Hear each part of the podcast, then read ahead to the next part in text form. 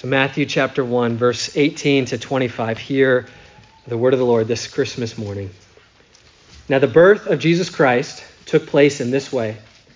When his mother Mary had been betrothed to Joseph, before they came together, she was found to be with child from the Holy Spirit. And her husband Joseph, being a just man and unwilling to put her to shame, resolved to divorce her quietly. But as he considered these things, behold, an angel of the Lord appeared to him in a dream, saying, Joseph, son of David, do not fear to take Mary as your wife, for that which is conceived in her is from the Holy Spirit. She will bear a son, and you shall call his name Jesus, for he will save his people from their sins.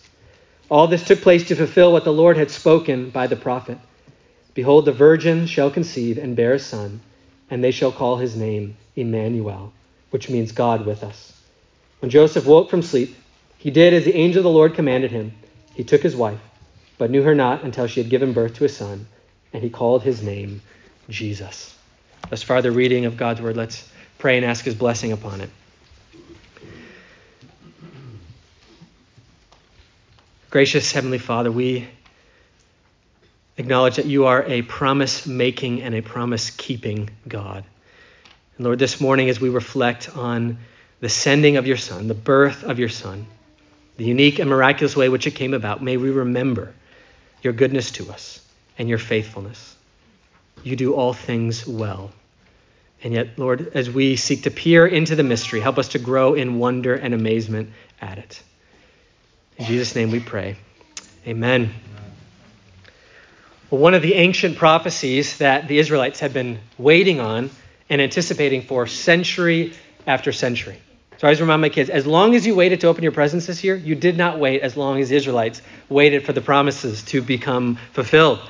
Well, one of those promises that they waited on for centuries was the promise of comfort from Isaiah chapter 40, verse 1 and 2. If you're familiar with Handel's Messiah, you know this one as it's the very first lines that are sung in Handel's Messiah. It says, Comfort, comfort my people, says your God. Speak tenderly to Jerusalem and cry to her that her warfare is ended, that her iniquity is pardoned, and that she has received from the Lord's hand double for all her sins. So, as eagerly as a child anticipates opening those presents, God's people were anticipating the unfolding fulfillment of God's promise of comfort to them.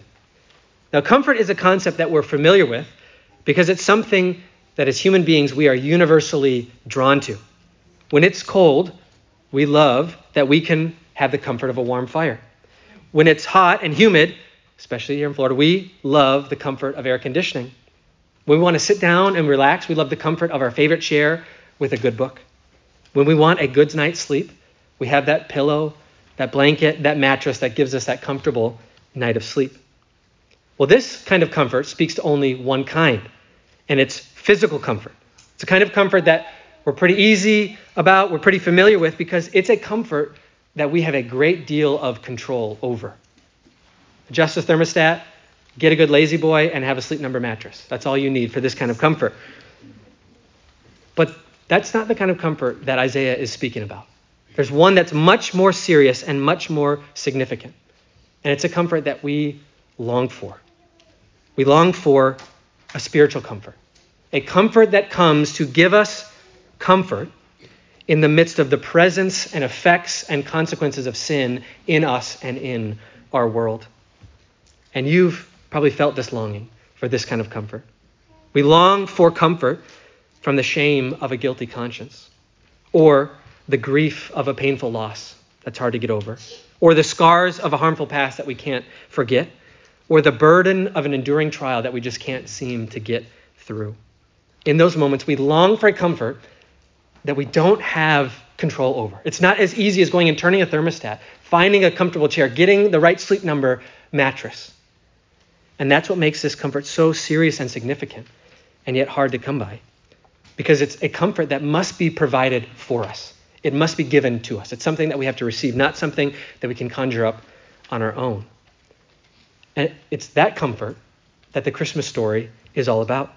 Because the God who made the promise of comfort in Isaiah 40 also made the promise of this in Isaiah 9 6.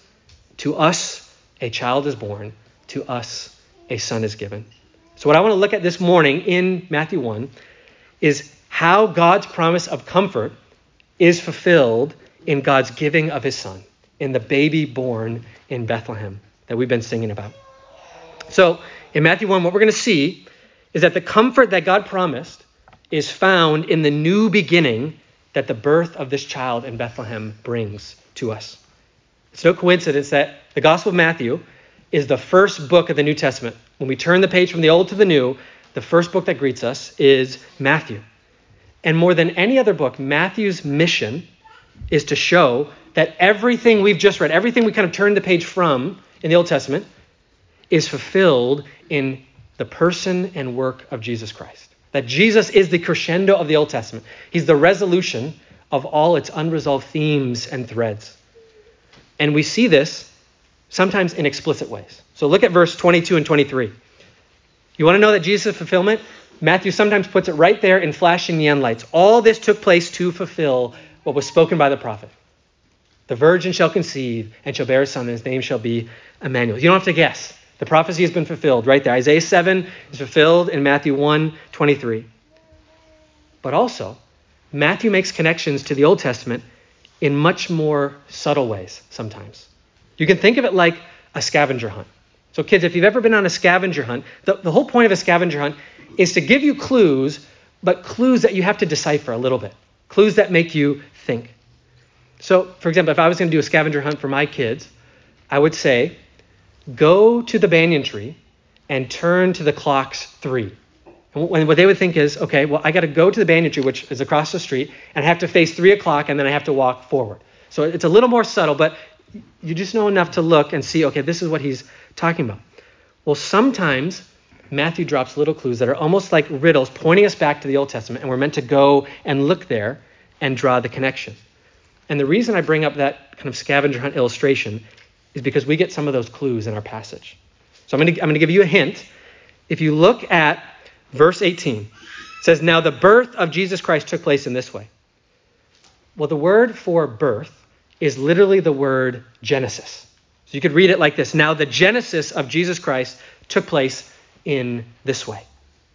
So this word means beginning, beginning of existence, of origins, of life. And it's the title of the first book of the first part of the Bible, the book of Genesis. And this isn't the first time that Matthew has used this term in his gospel. In fact, he opens the very first verse of his book with this statement the book of the Genesis of Jesus Christ. So, what is Matthew doing? What is the meaning of this Old Testament clue that points us back to the beginning of the book of Genesis?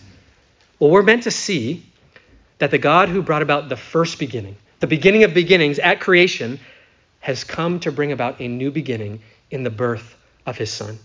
Just as God spoke using his word to bring light out of darkness, to bring something out of nothing, God has sent his Son, the Word made flesh, to dwell among us, to bring about a new beginning, to speak light into the spiritual darkness, the spiritual emptiness of this world, so that we can have the comfort of a new beginning.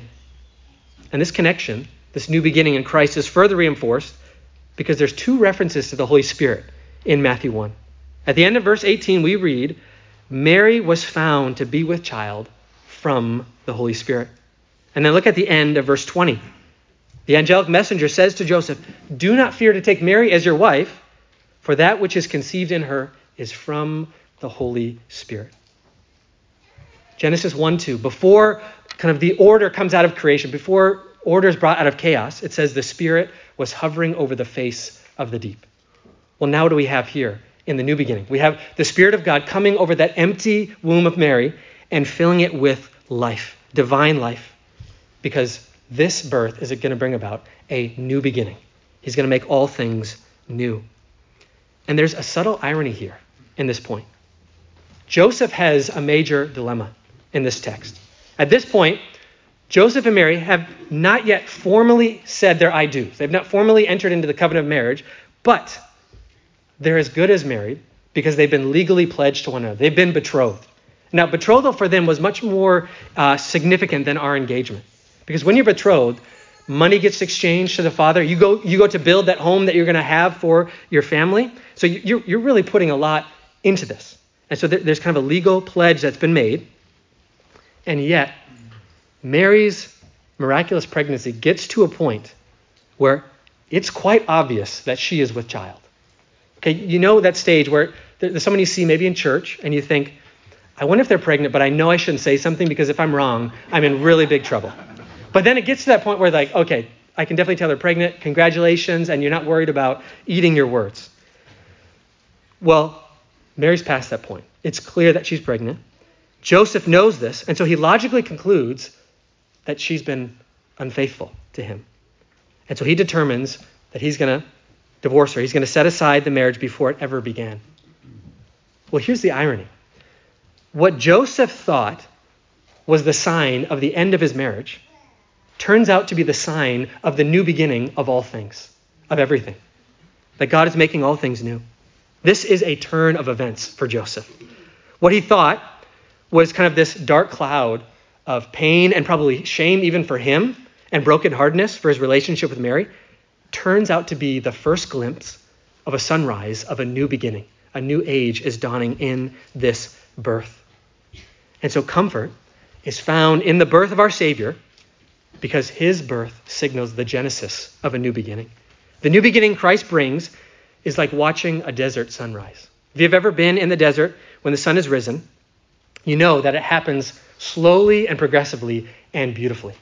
That slowly but surely the sun starts to peek up over the horizon, and you see off in the distant desert plain and mountains that the light of the sun is kind of slowly creeping up, and the darkness is getting kind of further and further and further pushed back. And suddenly, over time, that whole desert area is filled with the light of the sun, and there's no more darkness, there's no more shadow anymore. Well, we live between the first coming of Christ and the second coming of Christ. We live between the time of the dawning of the sun and the whole desert being filled with the light of a new day. We know that there is much darkness left to be dispelled, but take comfort. The sun of a new beginning has dawned. It has invaded the darkness of this world, and the darkness cannot overcome it. Well, secondly, we see in our text that the comfort that God promised is found in knowing the two names that are given to this child. So, in this birth narrative, Matthew goes out of his way to highlight and define for us two of the names that are given to this child, two of the names that tell us who this child really is. Now, this is a big deal for a Jewish audience that Matthew's primarily writing to because names meant everything to them. Think about what your parents went through to, to name you or what you went to, to name your kids. It's, it's generally, maybe it's a family name. Maybe you, you had a list from the internet and you just found one that worked because you wanted to stop fighting about it. Or, you know, maybe there was something a little bit more significant than that. But for the Jews, names and titles were a memorial and a prophecy to a degree. That in the Old Testament, when you see people getting names, receiving names, it was either memorializing something or even a foreshadowing, a prophetic anticipation of something. So some names are meant to memorialize something. Like, for example, after Cain kills Abel, God gives Seth to Eve. Well, the Hebrew word behind Seth's name means a replacement or a consolation because God gave Seth to Eve to console her for the loss of her son Abel. But some names point forward. Some names have in them a miniature story of what their life is going to be, what role they have in God's purpose and plan.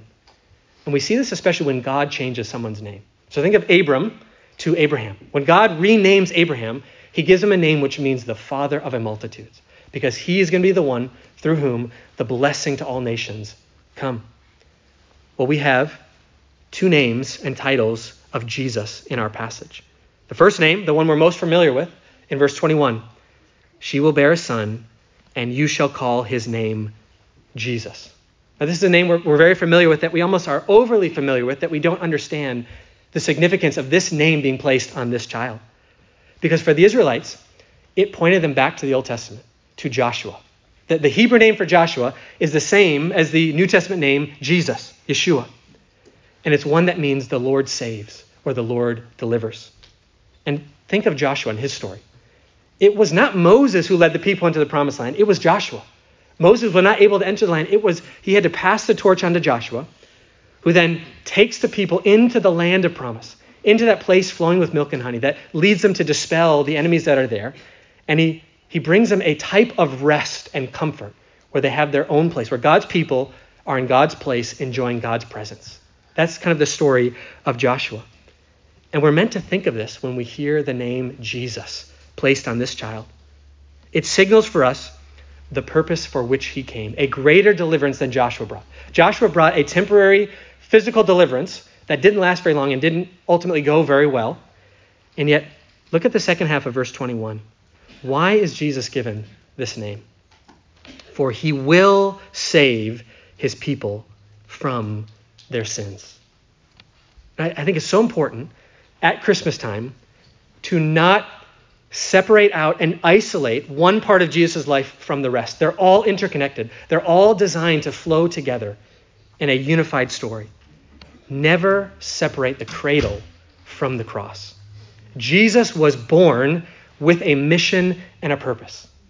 Jesus didn't just come to be born so that we could have nativity scenes and cool Hallmark cards. He came for a purpose. His earthly life starts, yes, with frailty and humility a baby lying in a manger, a feeding trough. But his earthly life ends in an even deeper display of frailty and humility as he is nailed to the shameful cross for our sins. He was born in the uncomfortable lodging of a manger, and he died having to endure the agonizing death of a cross so that we could have the comfort of God's forgiveness. He does not treat us as our sins deserve. He takes our sins and he removes them as far as the east is from the west. He takes all the legal demands that were could be brought against us and he sets them aside, nailing them to the cross. His name is Jesus, which means that he is for us, God for us. Well, also has a second name in our passage, and it's found in the second half of verse 23. And they shall call his name Emmanuel, God with us. One of the burning questions for the Old Testament saints who were waiting and waiting and waiting was, How long, O Lord? When will you restore to us all the things that we had under the time of David and Solomon? How long, O Lord, will you forsake us and leave us in this place where we're spiritually destitute?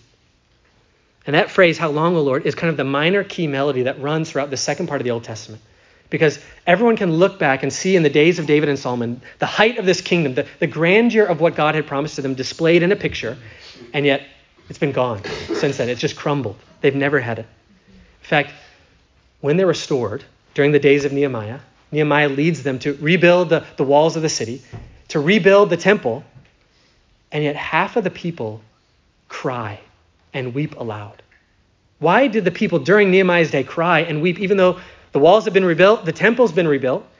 It's because they knew that the presence of God wasn't there. It didn't fill the temple like it had in Exodus, like in the days of Solomon.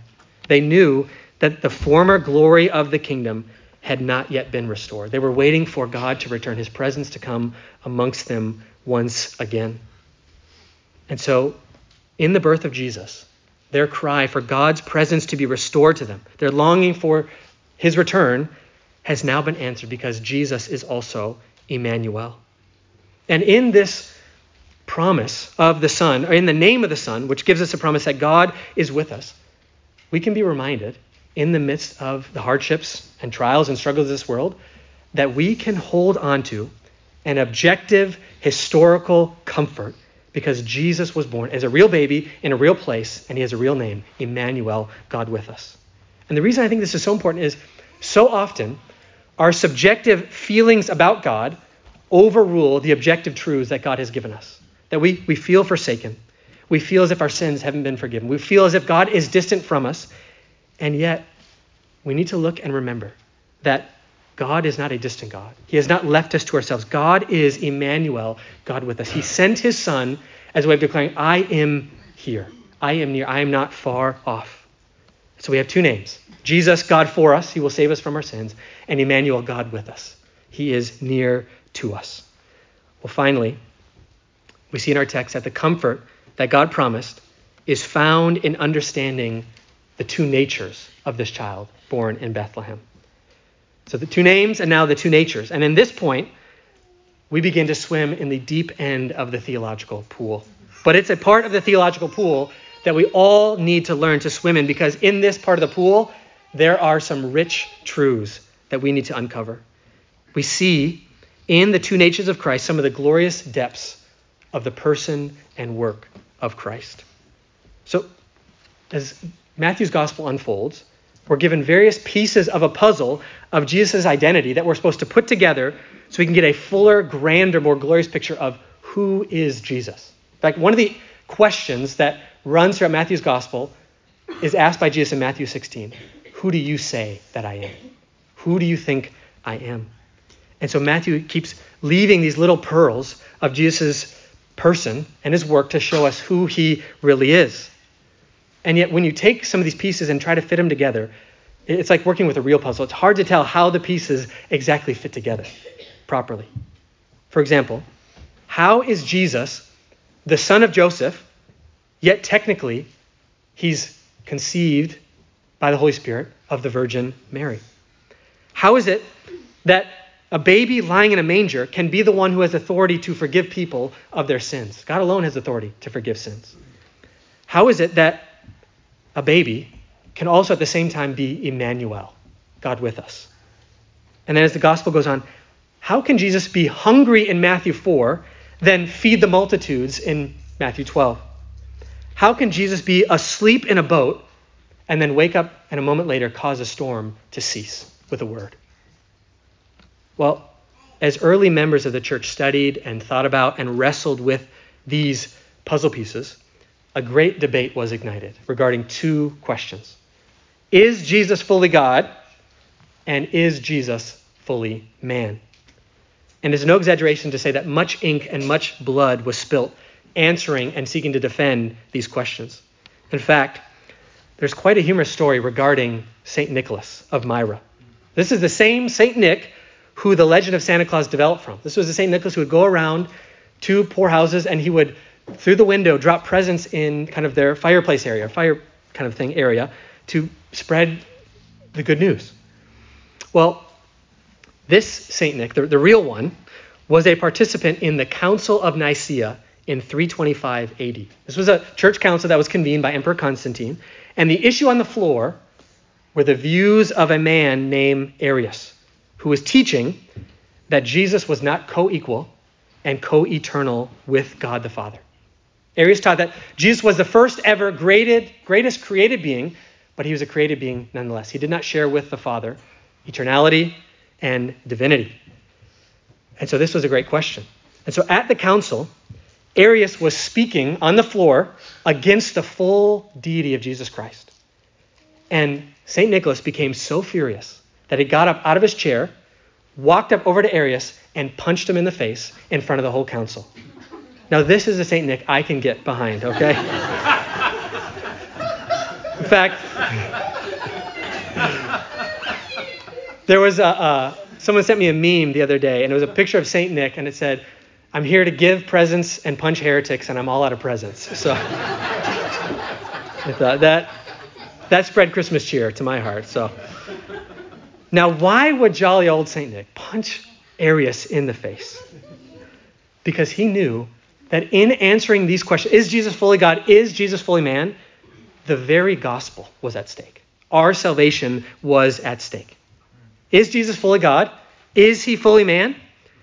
The answer is a resounding yes. Absolutely. Jesus is the only begotten Son of God, begotten of the Father before all worlds, God of God, light of light, very God of very God, begotten, not made, being of one substance with the Father. He's fully God. Yet at the same time, the eternal Son of God took upon himself a true human nature and became like us in every way, yet without sin. He's fully man. Now, we cannot exhaustively explain this brain bending truth, but we must confess it and we must embrace it because the truth of the gospel, the comfort of the gospel, hangs on him being fully God and fully man. How does the gospel hang on that mystery? Jesus had to be both fully God and fully man because the debt of sin was so great that while man alone owed it, only God could pay it. Jesus had to take on flesh so that he could represent the one who owed the debt and yet could not pay it, and so he could represent the one who could pay the debt, though he did not owe it. C.S. Lewis says in Mere Christianity, the Son of God became man so that men could become sons of God. It's a mystery that we'll never be able to exhaustively explain, but it's one we must confess and celebrate and wonder at. Just this morning, I was my daughter was listening to the last battle in the Narnia series, and because I love Narnia, I have to use an illustration from there. There's one scene where they go into the stable at the end of the book, and they find out that the stable actually brings them into the true Narnia, this great, expanding, wonderful world. And they're shocked that a stable could contain this world. And then one of the characters, I forget which one it was, said, Well, once in our world, a stable contained something bigger than our whole world. And he's talking about Christ, the one who's fully God, fully man, was contained in a stable, and yet he's bigger than the whole world, and yet he was contained in a little feeding trough. And yet, when we confess this mystery, I don't think we can do any better than St. Augustine's Christmas poem from hundreds, thousands of years ago. He said this The maker of man became man, that he, the sustainer, might be nourished by his mother's milk, that he, the bread, might hunger, that he, the fountain, might thirst, that he, the light, might sleep, that he, the way, might be wearied by his journey, that he, the truth, might be accused by false witnesses, that he, the judge of the living and the dead, might be brought to trial by a mortal judge, that he, justice, might be condemned by the unjust, that he, the Prince of Peace, might be scourged with whips, that he, the foundation, might be suspended on a wooden cross, that he, the healer, might be wounded, and that he, the life, might die. To endure these and similar indignities for us, to free us unworthy creatures, he who existed as the Son of God before all ages, without a beginning, deigned to become the Son of Man in these recent years. He submitted to such great evils for our sake, and yet he had done no evil, so that we could be the recipients of so much good from his hands, though we had done nothing to merit these benefits. Great is the mystery of Christmas. Great is the comfort found in the child born in Bethlehem. His birth provides the comfort of a new beginning. His name provides the comfort of knowing that God is for us and God is with us. And his two natures, his identity, fully God, fully man, provides the comforts of knowing that He alone can save us. He can represent us and He can reconcile us to the Father. That's the wonder of Christmas. Let's pray.